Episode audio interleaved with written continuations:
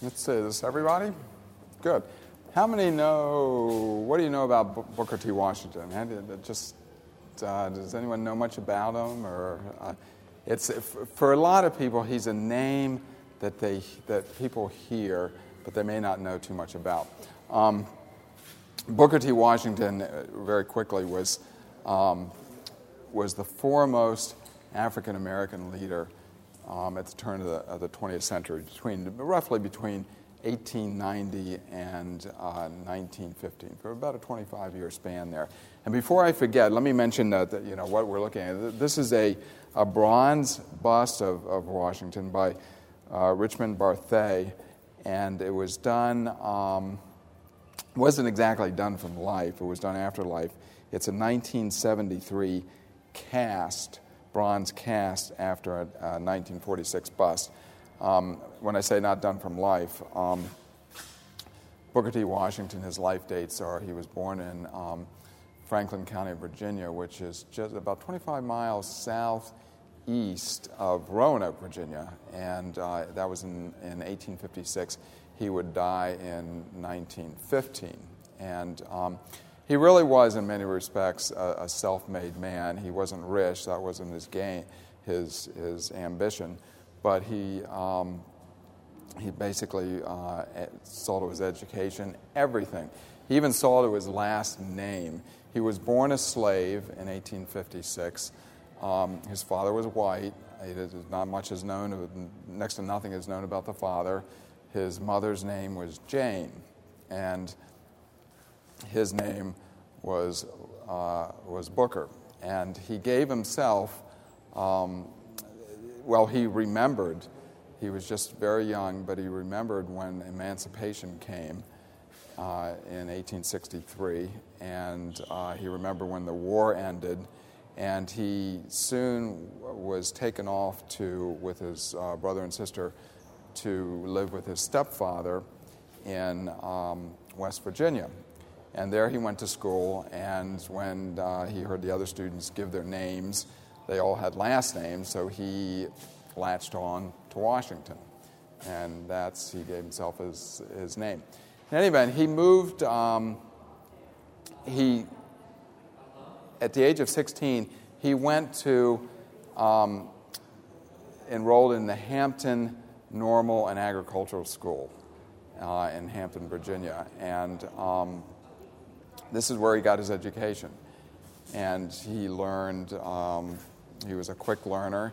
He worked his way through school. He uh, attended a, a briefly a, a, seminary here in Washington for a year and then went back to, to Hampton. And it was his good luck to be named the head of a new normal school in Tuskegee, Alabama, the Tuskegee Normal School. And that's what he's really known for. Um, and he would spend the rest of his life as the, the head, the principal of uh, Tuskegee, which is now Tuskegee University, a major um, Negro university like Fisk in Nashville, um, Howard here in, in Washington. Um, he would make the school. He would, uh, that first year, he, I remember he, he, uh, he wrote a very uh, uh, inspirational at least I found, uh, autobiography called Up from Slavery, and he mentions in there. I mean, he started, he started in a, in a, in a school uh, or in a church, and um, through fundraising, whatnot, the, the students basically built the university. Uh, the goal was to, his goal always was to, to educate his race and um, and this, for the most part, was in the trades. Um, you know, whether it be carpentry, bricklaying, um, tailoring, whatnot. And it was, the purpose was not to produce tailors and seamstresses and, and carpenters and whatnot. It was, it was to produce teachers who could teach those trades and skills. And the reason he set these goals was he had, a, he had his finger on the pulse of the South and of the country in general. And he knew that um, if, if African Americans could establish themselves in these trades, they would be able to work their way into mainstream America. And, uh, you know, it was sort of one step at a time. And that's the way he built Tuskegee. Um, when he died, the endowment was, was $1.5 million. Um, he worked very, very hard uh, to do this. And sort of behind the scenes, he was, uh, uh, I remember reading from the autobiography, he was always writing uh, letters, uh, you know, for fundraising. And he got to know, um, he got to know many, many wealthy um, industrialists. Andrew Carnegie uh, supported uh, Tuskegee, um, one of the, uh, the co partners of Sears and Roebuck. Uh, Julius Rosenwald was a big supporter. And not only did they support Tuskegee, but through Washington's efforts, they supported these, these industrialists and benefactors would support other schools throughout the South. Um, you know, actually, schools in which his teachers, leaving Tuskegee, would go into and would be able to teach. And through the, what became known uh, as the Rosenwald Fund, a third of the, of the schools in the South for African Americans, remember everything is, is segregated at this time, a third of those schools were, were funded through the Rosenwald Fund, that's the Sears and Roebuck partner, um, which is a tremendous accomplishment. Um, that was his aim, and he, he was very successful with it. To give you sort of a temper for the times of what he was up against. And I, I so admire this man. I, I, remember when I read his diary, it was just, um, I thought at the time, you know, every person should read this, this diary, because he just, he just didn't give up. He, you know, he took things one step at a time and, and succeeded. But to give you an, an example of the temper of the times, there are a number of versions of the story, and the one that I remember best was that he had an appointment to see Theodore Roosevelt, President Theodore Roosevelt, in 1901 at the White House. And they had their meeting, and it was dinner time. Dinner time, as I recall, was, was the, as in many households, it was the noonday meal. And Roosevelt, being Roosevelt, thought nothing. He invited him to dinner.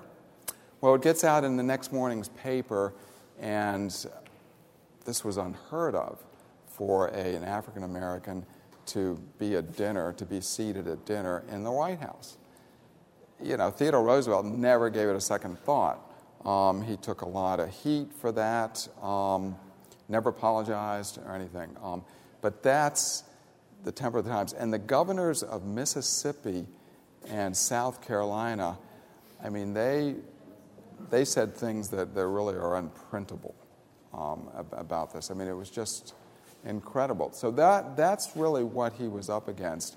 And unfortunately, he, he came into, um, with, the, with the start of the NAACP in 1909, he began to get some criticism from people like W.E.B. Du Bois, who thought um, Washington was, you know, was sort of selling the race short, selling African Americans short, was, was an accommodator and a compromiser. And uh, Du Bois was, you know, that's why, why just stick with the trades?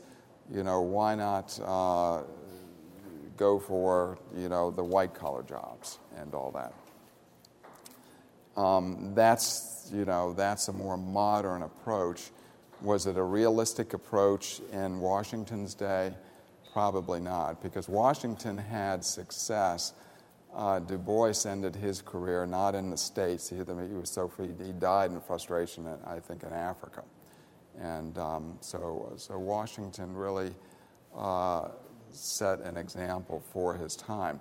And I'm wondering today if, if that would be understood. i have often wondered if, if, if, you were able to do a Booker T. Washington show, whether you would, you would get that kind of criticism. If, if you praised Washington too much, would you get people say, oh, you know, this, this show, you're, you, again, you're, you're selling uh, African Americans short? Um, would you, would, would you, would a curator take the heat, the same heat he took? Um, to give you an example, again, to sort of one of the hardest things as a former teacher is to to have a sense of what a different era was really like. And it occurred to me, I'll, we'll sort of wrap up with this. Um, two events occurred. There were two anniversaries in 2007 that Virginia observed.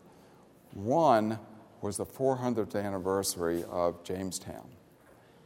Two was the 200th anniversary of Robert E. Lee's birth. Now, what do they have in common? Well, really nothing except their, their Virginia anniversaries. But it suddenly struck me, it gave me a sense of time, of what 200 years is. Nobody can really, at least I can't, envision what 400 years is like.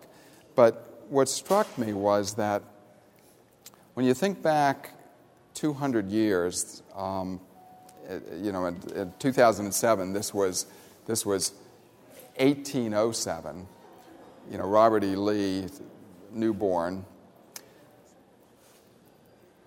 That's 200 years. Slavery, when, when Robert E. Lee was born, slavery had been entrenched, had already been entrenched in the United States for 188 years. That's a long time.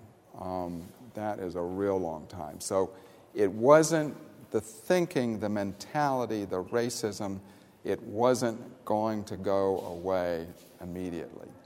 Um, and, and just upstairs, um, there's a, a, wonderful example of how far we've come and how sort of fast, how it has accelerated over the years. There's a, um, a new time exhibit of um, presidents on time, and this includes uh, Barack Obama. And in that, we have a, a photograph of the, um, the cover of Time that came out right after the inauguration, and it's the um, Time magazine only put on, has only used two inauguration covers. Inauguration cover, I mean, of the president being sworn in. The first one was John F. Kennedy in 1961. The, the next one, the second one, was Barack Obama. Well, the coincidence there is that um, at Kennedy's inauguration, Barack Obama was a few months away from being born. He would be born the summer of, of 1961. And look at the progress that was made then at Kennedy's inauguration. Who would think that, you know, X number of years later, uh, Barack Obama would be on the same podium? Um, you know, we had, uh, it wasn't easy. We, through the 60s, you know, the civil rights era, the, the, uh, but progress was made. The, the Civil Rights Act of, of 1964 was a major accomplishment. Um, in some ways, it was the um, it was some of the legislation that Lincoln would have easily signed, and if he if he hadn't had a chance. Um, are there any questions about? Um, that's it in a, Booker T in a, in a, nutshell. There's there's so much more. I really would. Um, uh, encourage you to, to pick up Up from Slavery. It's, it's sort of an amazing book. How did Washington respond to the, the criticisms from the, what I'll call the Du Bois camp, of, the, of his fundamental approach to, to manufacture teachers in the trades? Um, how, how, did he respond to criticism from within the black community of that approach? Well, he held his ground. He, um, you know, he, he you know, spelled it out. He said, I, you know, I, what he said was that, that you're, you know, that's going to be the end of everything. If, if, if you go for a more ambitious approach, um, that's going to be it. Um, they'll, that will come back in a negative way and, and hurt African Americans. Will just hurt the or kill the effort. And um, so he held his ground. He never apologized for that, for his approach. And, uh, and it, you know, given his experience in the White House, that one visit, um, it's hard to argue with him in a way. And, and given what we know from, you know, 1901, how long it's taken uh, in the, the 20th century. Um, was there ever any acknowledgement from the Du Bois camp um, that that the ground that he broke was um, I mean, it made that it Yeah. becomes possible for them to make their argument because he has established the validity of his argument. Well, Du Bois was an early supporter of Washington, and then um, you know Du Bois moved on uh, in, in his thinking, and um, of course, I mean, you know, now that's that's the modern train of thought. Um, but there's also nothing wrong with, with trade schools for, for anyone, um, you know. Um, so you can't, uh, you can't argue um, vehemently against Washington's approach for anyone. Um, and, uh, but he truly was a, a self-made man, and I, I just admire him so much for um, for what he did. And it's, it's a name that, as I said, you know, Booker T. Washington, we all know, but what exactly did, you know, did he stand for and all. Now, the, unfortunately, the, the image, this is what we, the, this bust, it's not from life. That's, we, we actually look for life sculpture um, in paintings and busts. And if, if you see, we have two um, Houdon statues or busts of George Washington.